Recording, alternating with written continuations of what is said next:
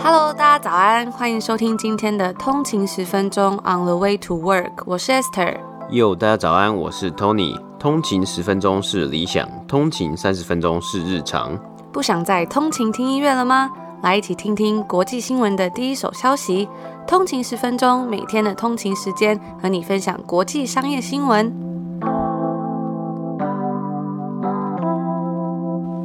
大家早安，今天是五月七号，欢迎回来通勤十分钟。大家早安。那今天呢，也是一个礼拜最后的一天工作日啦，相信大家已经都跃跃欲试，想要赶快放假了吧？嗯哼。那在今天节目开始前呢，也要拜托大家，如果喜欢我们的节目的话，别忘了给我们五星评论，然后可以留言告诉我们你想跟我们说的话，也别忘了追踪我们的 IG 账号 under 一个底线 way to work。还有最重要的就是分享这个节目给你觉得会需要听到这则新闻，或是你希望可以跟他一起分享啊，一起进步的人。那我们就话不多说，赶快进入今天的重点吧。好。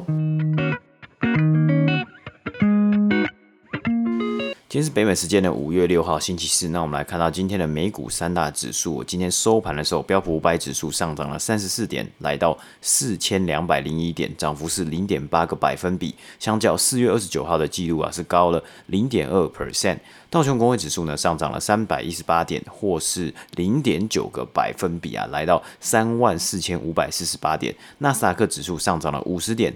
涨幅是零点四 percent，来到一万三千六百三十二点。那今天啊，许多公司发布强劲的财报，以及看到劳动力市场持续改善的迹象之后，今天美股开盘后回升，收于盘中高点。那在交易的最后一个小时啊，投资人开始抢购从必需品到银行以及科技公司的所有股票啊，导致股票上涨。那强劲的财报表现呢、啊，像是 Kellogg 家乐氏今天的财报表现高于分析师的预期，再加上因为美国劳工部的新数据显示，上周失业人数是在疫情期间终于首次跌至五十万人以下，显示啊经济复苏仍在持续当中，导致标普五百指数上涨。那标普五百指数呢，今年至今啊已经增长了十一个百分比，主要的推动力啊是因为持续的经济复苏嘛，那其中大部分的这个收益啊都流向了与美国经济息息相关的公司，虽然许多公司目前的估值是有一点高，但是呢，与低收益债券相比，股票仍然是具有一定的吸引力。投资人在美国劳工部明天，也就是北美时间周五啊，会发布四月份的就业报告之后呢，就能看到一个更清晰的算是就业前景预期啊。那分析师预测啊，美国的公司在上个月总共增加了一百万个工作岗位。其实我们在先前的节目之中，我们也有提到过，许多的这个速食界的龙头啊，像麦当劳啊、达美乐啊，他们其实在财报之中。都有提到要增加一些 incentive 或是提高工资来吸引更多的员工，不只是这几间公司啊，甚至像 Uber 呢，之前也有祭出了一些格外的奖励机制来吸引一些人来担任他们的 Uber 司机。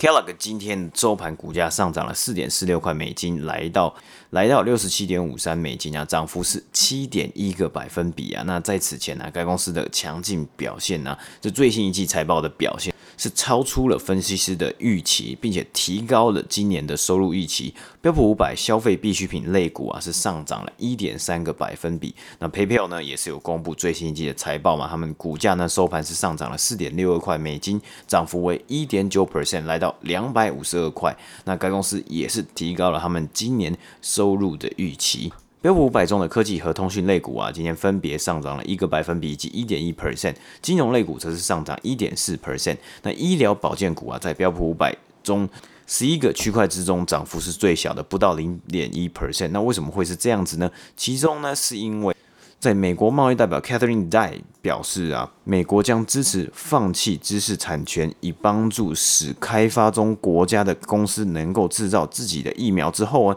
该行业大部分的时间，今天大部分的交易时间呢，一直处于亏损的状态啊。那这也让几家疫苗生产商的股价走低，直到有报道出来说，德国总理梅克反对这项计划，才让他们弥补了部分的损失。那今天收盘呢，Moderna 股价是下跌了二点三四块，或者算是一点四个百分比，来到一百六十块美金。Pfizer 下跌零点三九块，跌幅为一个百分比，来到三十九块美金。而 Johnson Johnson 的收盘则是上涨了零点六七块，涨幅为零点四个百分比，来到一百六十七块美金。那之前呢，我们有介绍过的美国版 Pinkoi Etsy 呢，只是在它今天发布财报之后啊，股价下跌二十六点八九块美金啊。跌幅为十五个百分比，来到一百五十七块。那虽然该公司发表了算是比较强劲的第一季财务数据啊，但是因为他们对未来的预估算是这成长已经放缓了，因此也导致股价的下跌。而到今天为止啊，已经有百分之八十五的标普五百公司都已经发布了他们最新季，也就是今年第一季的财报了。根据 FactSet 的数据显示啊，跟去年同期相比，这些公司的收益啊是成长了百分之五十。分析师表示啊，强劲的财务数据显示了经济复苏的迹象，也给了一些投资人新的理由，在即使估值过高的状态下去交易股票。根据 FactSet 的数据，虽然看到许多公司强劲的收益成长，甚至是意外的暴增啊，仍然只有百分之五十七的公司在公布财报之后有看到股价的上涨。除此之外啊，在去年股市大热的推力之下，也就是科技股啊，因为啊纳斯达克指数有望自去年十月以来首度出现单月下跌啊，那仍然是维持了高度的不确定性。那以上呢就是今天美股三大指数的播报。一则新闻呢，要来跟大家分享跟航空业有关的新闻。相信疫情已经超过一年，大家应该都很想要出去玩吧？那随着疫情持续抑制全球的旅游，新兴航空公司正在北美洲、欧洲、南美洲、非洲以及亚洲涌现。飞机租赁公司 Avalon Holdings 就表示说，已经有超过九十多间新的航空公司出现了。那其中呢，大多数都已经获得了资金，并且有计划在年底前起飞。不过啊，在去年大部分的时间里，其实经营一间航空公司代表着要面临到飞机不能飞，要解雇员工，甚至还要跟政府讨价还价来寻求救助资金，努力去摆脱破产危机。因为疫情之下，其实消费者对于旅游的兴趣是缩减的，而且又不能出国旅游。然而呢，有一群新的企业家却决定要在现在这个时机来开设新的航空公司。有些新出现的航空公司呢，是从疫情倒闭的航空公司中崛起的，而其他公司也有是正在等待着疫情结束、旅游业复苏的信号出现，让他们可以执行那些早就已经制定好的计划。那这些新的航空公司呢，他们都希望自己能够抓到机会，在这段期间里面购买到价格低廉的飞。机，或者是在曾经十分拥挤，甚至是一位难求的热门机场中抢到空间位置，并且聘请那些因为疫情而被裁员的空服员，还有机师等等的。在美国啊，两家新的航空公司，他们都正在寻找那些被大型航空公司所忽略的，或者是因为多年的整合而没有飞的航线。那其中有一间呢，就叫做 Avalo Airlines，它在上周三开始它的第一次飞行，从好莱坞的 Burbank 到加加州的 Santa Rosa，那相信应该会有人跟我一样好奇这家公司它背后的老板是谁？毕竟有这些产业的知识人脉，并且在这么短的期间内就成立一家新的公司，其实也是蛮不容易的。那果然不出意外呢，这家 Avalo Airlines 总部位于 Houston 的航空公司，它是由 United Airlines 的前 CFO Andrew Levy 所成立的。他在二零一八年呢，其实就有计划要推出廉价航空，飞到比较没有那么拥挤的次要机场，也就是那些有许多重要的商业客流量，但并不是拥有最大最多功能的机场。而最终呢，他是决定说要在去年的十一月开始执行他的计划。虽然在计划开始之前遇到了一些麻烦，像是由另外一家公司所提供的定位系统突然坏掉了四天，但是该航空公司呢，在上周三的飞机仍然是准时起飞，没有发生任何的事故。Avelo Airlines 希望用他们低廉的票价，可以刺激到那些其他航空公司。无法提供的航线需求，那该航空公司呢，它将会从 Burbank 飞往其他十一个机场，包含几个小城市。而这位 Mr. Levy 呢，他表示说，疫情给了这些新兴航空公司一个新的机会。在去年夏天呢，因为另外一家航空公司就取消了两架飞机的空位，让他的 Avelo Airlines 可以用打折的价格去买到。那 Burbank 呢，也会是这家航空公司的第一个枢纽。其他航空站的空缺数量可能会比之前旅行蓬勃的时候还来得多。不过啊，Mr. Levy 仍然是认为说，疫疫情会继续迫使更大的航空公司从这些航站撤出更多的飞机，从而创造更多的空缺。只是由于在政府的帮助下呢，许多航空公司其实都还能够维持他们原本完整的飞行网络。另一家航空公司 Breeze Airways 呢，则是由 JetBlue Airways 的创始人 David Neeleman 他所新开的一个合资公司。那原本呢，它是定在去年就要开始营运了，但是因为疫情爆发，所以它的计划也就暂停了。而现在呢，美国的休休闲需求正在恢复，Mr. Newman 就表示说啊，目前的时机可以说是非常的好。该航空公司计划在没有直飞航班的美国中型城市之间提供廉价航班。那目前它是预计只要通过 FAA 美国联邦民航局的认证，就能在 Memorial Day 之前开始起飞。那以上呢，就是今天的第一则关于航空以及旅游业的新闻。那今天的另一则新闻呢，我们就要来分享，也是跟知名艺人创办的公司有关的。在昨天呢，由美国知名艺人 Jessica Alba 所创立的环境友善消费者品牌 Honest 诚实公司在纳斯达克上市了。那在当天呢，股价是攀升了近四十四个百分比，让该公司的估值来到了将近二十七亿美金。而在昨天收盘呢，Honest 的股价来到了二十三块美金，它原本 IPO 的价格是每股十六块美金。这家来自洛杉矶的公司呢，致力于生产婴儿产品，像是尿布啊、衣服、沐浴用品，还有护肤产品，以及一些家用产品，像是面膜等等的。那该公司的股票代号为 HNST，而这一次首次公开募股啊，也为 Honest 带来超过一亿美金。该公司就表示，他们将会利用这笔资金来扩展它的产品线，以及将该品牌推广到更多的地方。他们也有打算增加线上跟实体店面，以及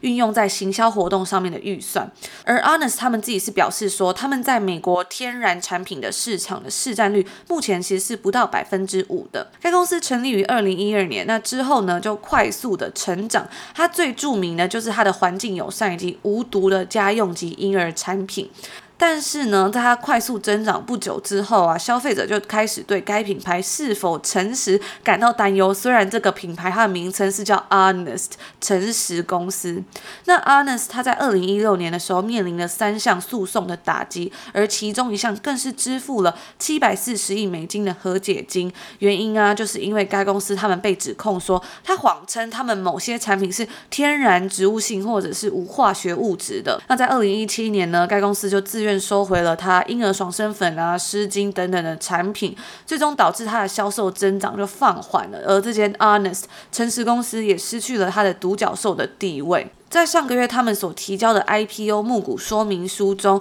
，Jessica Alba 就提到说，由于过于快速的增长，损害到了公司的关键业务，并且呢，该公司的基础设施已经无法负荷了。Honest 在二零一七年的时候呢，挖角了当时在美国知名的生活用品生产商 ColorX 里面负责家庭生活风格还有全球核心部门的营运长来担任他们的 CEO。那该公司在去年的时候啊，其实也有聘请 Morgan Stanley 来代询买家，想要求售，当时的喊价是在十亿美金左右。不过万万没想到的是啊，随着时间过去，这间公司再度卷土重来。其实，在二零二零年的时候，都不难发现说，因为疫情的关系，对于这些生产清洁用品的公司来说，可以说是非常不错的一年。而 Honest 的销售额是增长了二十八个百分比，超过三亿美金。那亏损的部分呢，则是一千四百五十万美金，该公司在二零一九年的收入则是二点三五六亿美金，以及三千一百一十万美金的亏损。那现在啊，有越来越多艺人明星带着自己的影响力来成立品牌，包括我们之前有跟大家讲过 Ryan Reynolds 的琴酒品牌嘛，还有知名饶舌歌手 Jay Z 的香槟品牌。那 Jessica Alba 呢，也算是非常成功的一位了，从好莱坞甜心跨行成为创业家。然而呢，现在他也是成为少数带领公司上市的。拉美裔企业创办人，我还记得我当时看到他的第一部电影应该是《Honey》，中文是翻作《蜜糖第一名》，又是一个跳舞的影片啦。那还有另外一部我印象也蛮深刻，叫做《倒数第二个男朋友》，以前电视台真的常常播放。那没想到也都是这么久以前的片了，《蜜糖第一名》好像是二零零三年，然后《倒数第二个男朋友》是二零零七年。我觉得哇，时间真的是过得非常的快。不过 Jessica Alba 可以说是也是保持得非常好。我刚刚去看他的照片啊，其实跟他当年就是还是。相差不大，我觉得非常的厉害。那其实还蛮特别啊，我觉得最近因为这几年股市真的很热嘛，然后有很多的新创啊，他可能去 IPO 或是他募资募得了很大一笔钱，像是我们前几天讲到的 Worth Simple。其实也是有 Ryan Reynolds 以及饶舌歌手 Drake 的投资。那现在看到这么多艺人成立自己的品牌啊，甚至是运用自己的影响力，然后带来自己的公司上市，我觉得其实都还蛮有趣的。因为以前真的早期的印象很多都是，比如说运动员啊或艺人，然后投资失利导致自己破产啊等等的。不过我觉得近期看到真的还蛮多艺人，甚至还蛮久之前有跟大家分享这个前篮球也算篮球明星 Al Harrington CBD 的这个品牌嘛，也是做的还不错。这些艺人如果可以成功利用自己的形象啊，或是去把自己比较擅长的部分结合到这个商业上面，我觉得都会有蛮好的回响。啊，因为感觉其实运动员啊，或是一些艺人，在以前可能短时间之内就会赚很多嘛。那身边呢，可能就会有不同的声音教你怎么样投资啊，或是你要怎么样花钱啊。他们可能有的人就花天酒地，然后就直接一掷千金的这种感觉。那近年来感觉就是会比较好一点，就这些可能运动员或是艺人开始去接触，或是他们的经纪人，或是他们身边开始去接触这些新创公司啊，或是接触一些新兴的科技，然后去找到适合他们的商业定位啊，特别是。现在很多篮球明星，他那个年薪动辄是顶级的篮球明明星啊，年薪动辄三千万美金、四千万美金，这么多的钱要怎么样去管？其实我觉得好像也是一个还蛮难的事情啊，所以就会有这种 wealth management 嘛，资产管理或财富管理，它都是特别去服务这些比较顶级的，或是他有很多很多钱要怎么样去来做投资。那除了除了这个新闻之外啊，今天还有一则比较休闲的新闻啊，就是今天纽约州州长 Andrew Cuomo 啊，他宣布。即将要开放百老汇这个舞台剧要开放来售票了，而且它售票呢是要售 full capacity 的节目，full capacity 等于说就是满场都要售了，不会有这种社交距离啊，或是隔一隔啊之类的。那预计这个时间呢，好像是九月多开始，就是今天售票，那演出的时间是九月多，所以呢也感觉很多人啊，甚至都蠢蠢欲动。不过根据报道啊，其实百老汇以前在二零一九年它的票房收入啊，很大一部分都是来自于观光客，因为观光客去就是会想要去朝圣嘛。很多常驻的舞台剧啊，当地